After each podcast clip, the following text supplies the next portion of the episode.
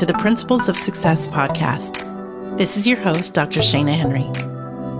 This podcast is for current or aspiring female school leaders and those who are supportive of their journeys. Each week, we will hear from passionate educational leaders.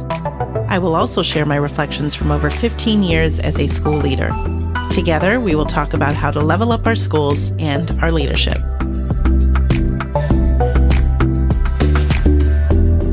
Hello, out there, and welcome to another episode of the Principles of Success podcast.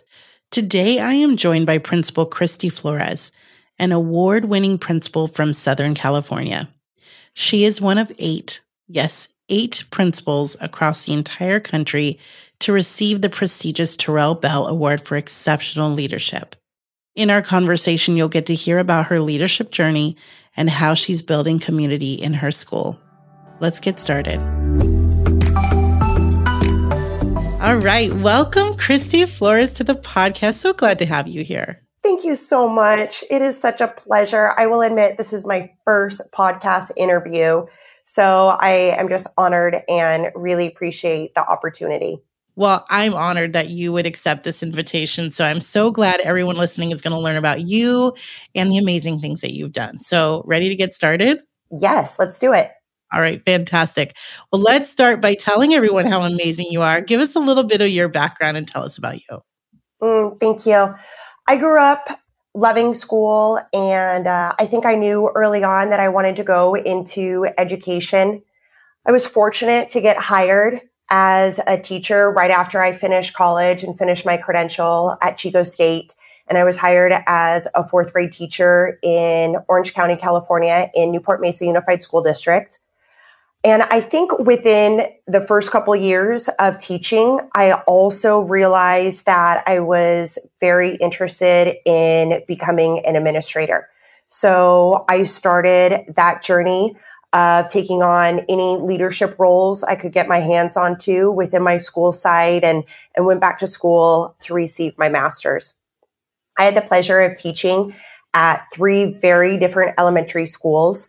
I was curious about just getting different experiences and I loved my time in the classroom. I taught first, third, and fourth grades along with a four five combo class.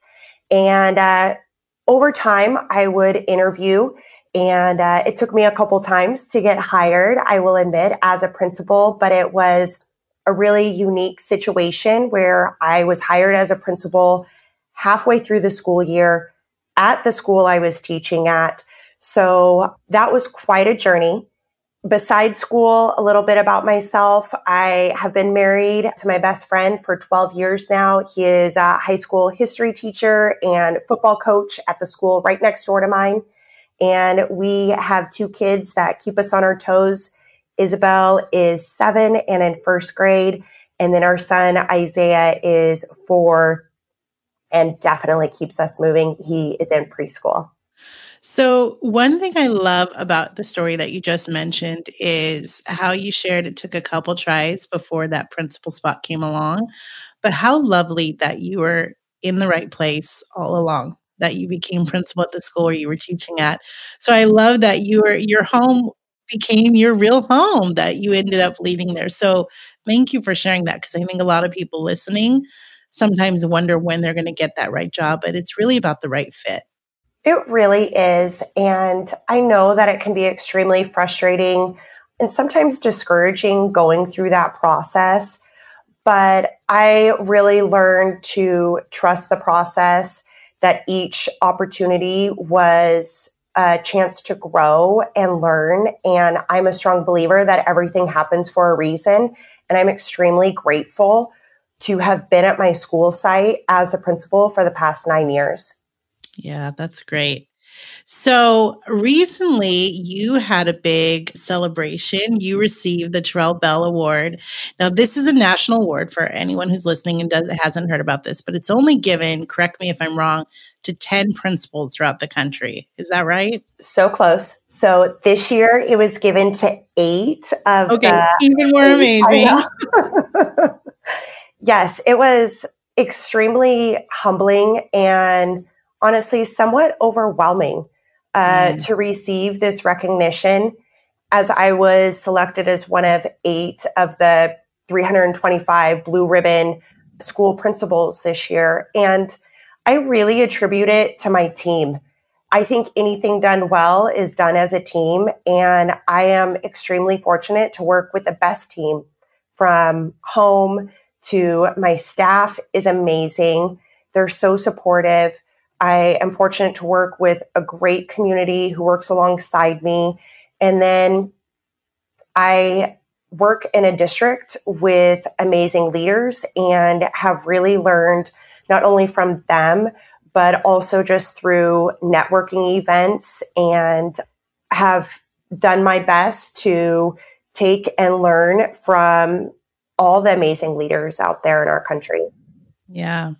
So I'm going to take a moment to just fangirl out for a second because yes, you are one of eight. And just, I hope you feel all the outpouring of congratulations of everybody who's listening to this right now, just coming your way. So amazing. Hats off to you for that.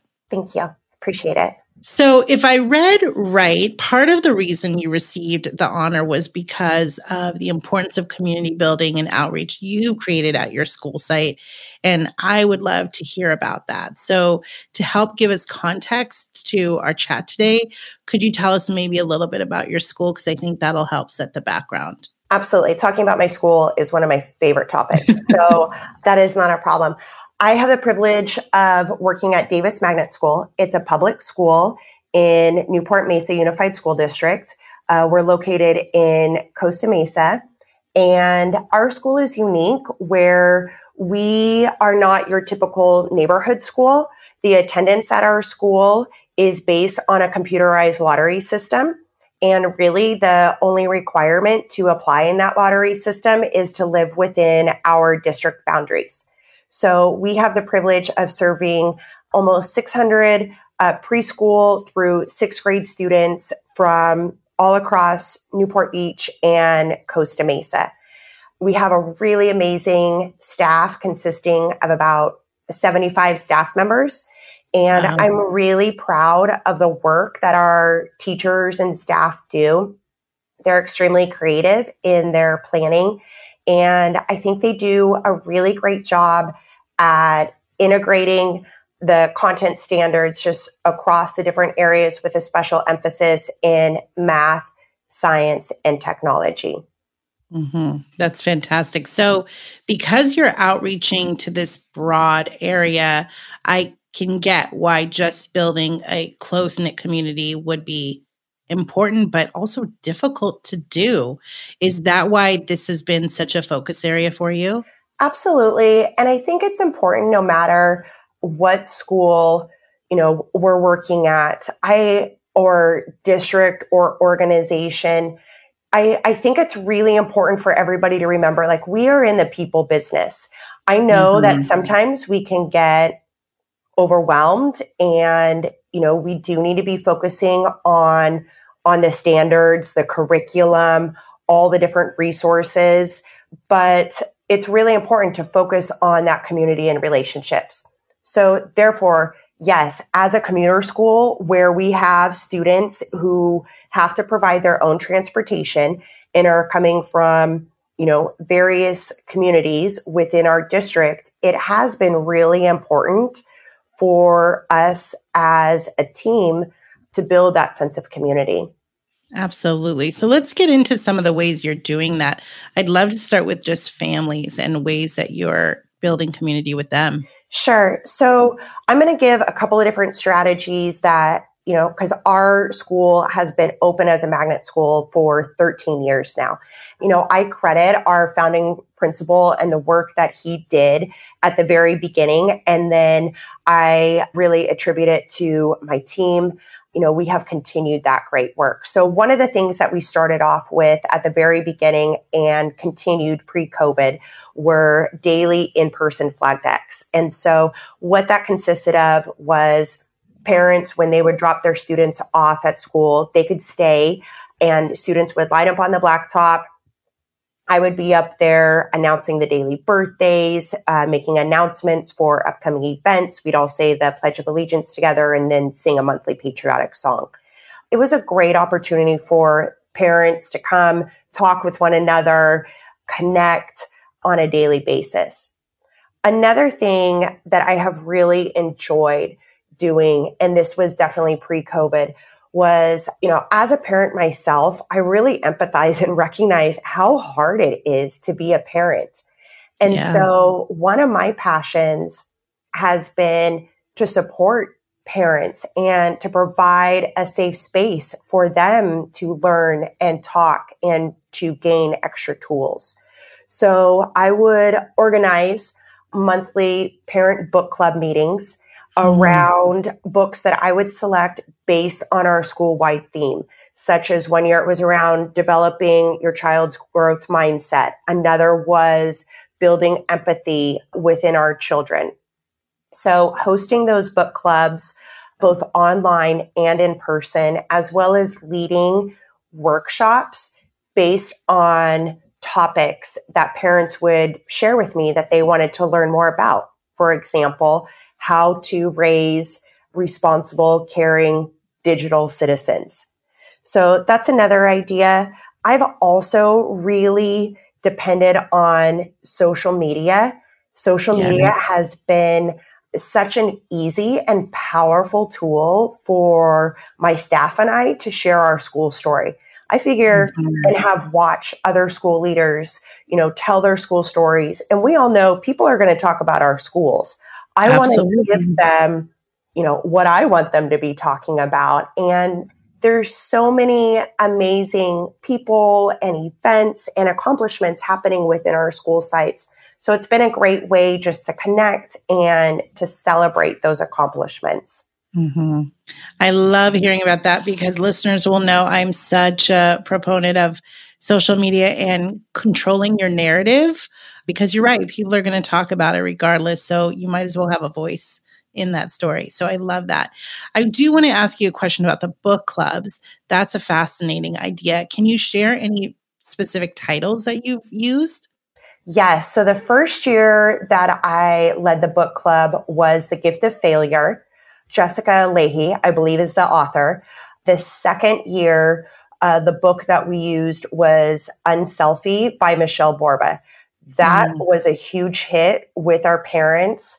And there's also several different tools. So I kind of, it made it easier on myself to plan yeah. it because there were just some guiding questions. And I led that book club with our parents as well as our staff and it was super helpful. Michelle Borba, I was able to actually connect with her as well. And she was just such a fantastic resource for our community. That's amazing. Is there a time of year when you do the book club or is it over the duration of the entire school year? Sure. When I was doing it pre COVID, it was over the entire school year. I think something that I learned throughout this was you know, we as principals, we already have so much on our plates so that, you know, when I would come up with these ideas, I learned that I really needed to make sure that it was manageable for the time that I yeah. had. So I wasn't stretching myself too thin.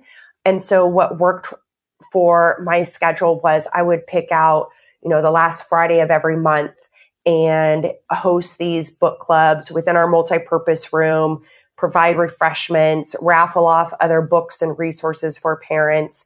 But for myself, just found it was easier to spread it out over the course of the school year. Yeah, that's great. So, those were some pre COVID strategies. I'm sure you've made a pivot now to now with the virtual learning. What types of things are you doing with your community? So, just like everyone, you know, it was such a frenzy to make that pivot. And I was so proud of our team and so proud of our parents and most importantly, our students as to how they adapted. So, fortunately, because I was already using social media pre COVID, that was a really easy space for me to use where I would record videos and get out those messages to try to remind and bring parents and students that sense of normalcy during a very not normal time. So I shifted all of our flag decks to virtual and recorded videos. We would have video messages for Wellness Wednesday, fitness challenges. We made our award ceremonies virtual. My teachers were amazing and agreed to do our lunch bunch virtual as well. And so it was really cool to, you know, thinking back on that time to see the ideas that our teachers and our parents came up with. You know, one yeah. of the things that our foundation put together was virtual family cooking class, virtual paint night that was led by one of our teachers. And then as we've shifted to a hybrid model last year and we are back in person, changing different events and hosting, you know, a golf event outside, holiday craft event, which was outside. And also, you know, the final thing that I would share is just, you know, now that our students are back on campus and our parents will be returning to campus soon, I was so appreciative of their flexibility and just their continued dedication and support, where we would mm-hmm. have parents who would be zooming into the classrooms, reading aloud to the students, or sharing their expertise. Mm. So, you know, we've really had to spend some time thinking about what are our continued priorities? How do we want to continue to support our students and our families? And then what are ways that we can think outside the box to make that continue to happen? Yeah, I love it. Now, one thing I want to explore with you is is something very different than principals don't really explore at their school site, but you created a foundation and that's you're going to tell us how much work that is, I know. So, it's not for the faint of heart, but tell us why you did that and how you went about it.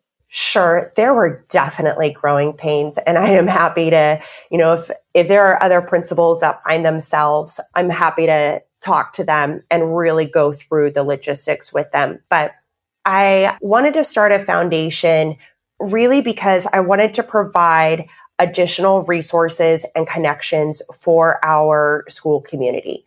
We already had a very strong, established, and amazing PTA, but I knew that with the foundation, there were different opportunities to raise money, to bring in additional resources to our school to better support our students and our staff, but then also additional ways to just build those connections with our community. So I was fortunate to have some amazing and dedicated and well educated parents within my community who partnered with me. And, you know, it was so great because they really worked with me and worked with our staff and they stayed focused on what were the priorities, what were the needs of our students and our teachers. And there were some challenging meetings, you know, early on, but I'm so proud of what we have been able to accomplish as a foundation and really that increased and strengthened relationship between our PTA, between our foundation, and that the two of them have continued to work towards the same common goal of supporting our students and our staff. Right. So, what are some of the things that's come from the creation of this foundation? How has it benefited your school? Absolutely. So, an obvious one would be increased funds, where I have been able to raise additional money, and that money had um, I was able to hire additional people to support my students.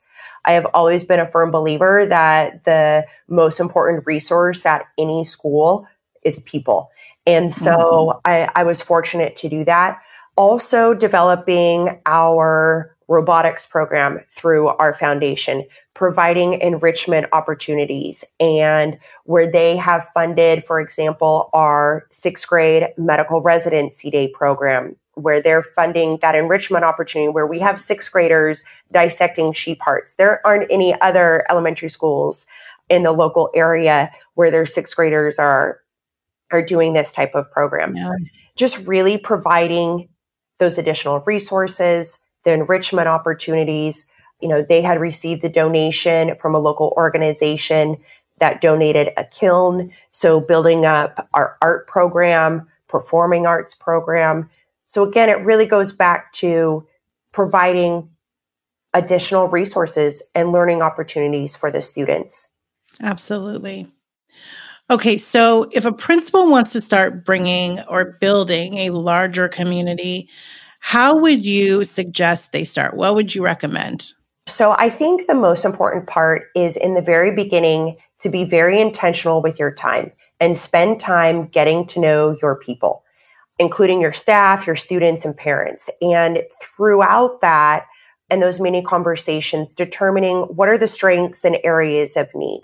And then really working with the community to develop a clear plan to address those needs and focusing on the long and short term goals. Something that has really helped me is really building capacity within our team and within our community. And, you know, determining what are those strengths, what are those passions within our community members, and then giving them the opportunities to to share those, which thus has brought us together in a variety of ways. And you know, I think throughout it all, it's really important to have clear, consistent communication. So everybody knows what's going on, the steps that we're taking, the goals that we've have a, that have accomplished, and you know, celebrating those accomplishments too. And right. also, you know, final thing throughout it all, it can be so challenging, but also to find those moments of joy and to have fun throughout the process of mm-hmm. of building the community. I think the best part of our job as leaders and as principals is getting to work with the people within our community. I love it. Yeah, absolutely. Oh, I love this conversation so much. I'm taking away tons. So, Christy, one thing we do to wrap up our podcast is we have a little fun with our Fast Five. So, I'm just going to shoot out some questions for you. And in one word or sentence, just hit me with whatever comes to mind first, because this tells us a little more about you. So, favorite leadership book? Okay, this one was a tough one. I am a huge Brene Brown fan. But I will say a book that has come to mind and that I have been reintroduced recently was Culturize by Jimmy Casas. Mm, so I love good. that book. Yeah. Love it. So great. Favorite app? Oh, okay. I think my favorite app is actually Peloton. And I say that because I love my bike, but I love the app. And I have used that app pretty much every day for the past two years. And it has done more for me physically and mentally than any other app during some very stressful times. That is fantastic. You might inspire me to get back on my bike. I All right. Best Amazon find for work. I know this one isn't flashy or creative or anything, but what I use Amazon the most for for work is purchasing gift cards for my staff. Mm. I love to, you know, either raffle them off during random trivia or just throughout the year, but just giving them that little, you know, something where they can go and purchase whatever they need to for themselves or their classroom. Everybody loves an Amazon gift card. Yes, everybody. Ma'am. Yep. Favorite song to put you in a good mood. Whew, okay, I have a lot of different artists and genres that I love, but I think a classic for me is Whitney Houston, I Want to Dance with Somebody. I love it. I love it. And for those of you who aren't seeing us on video right now, that makes so much sense because behind Christy are colorful dots and amazing mantras and just the vibe of I want to dance with somebody. I just got to say that right now. It's fantastic. All right. And last one one tip you would tell your first year principal self. I would say focus on progress, not perfection. So good. And just know that uh, you will never, ever please everyone. Yes. Amen to mm-hmm. that one. Christy, if listeners want to connect with you, how should they do so? Absolutely. Uh, I love connecting with others on Twitter, and I depend on uh, other educators out there on Twitter. So uh, my Twitter handle is at Mrs. C. Flores, F L O R E S. And that is really the best way to connect. Fantastic. We will link that in our show notes.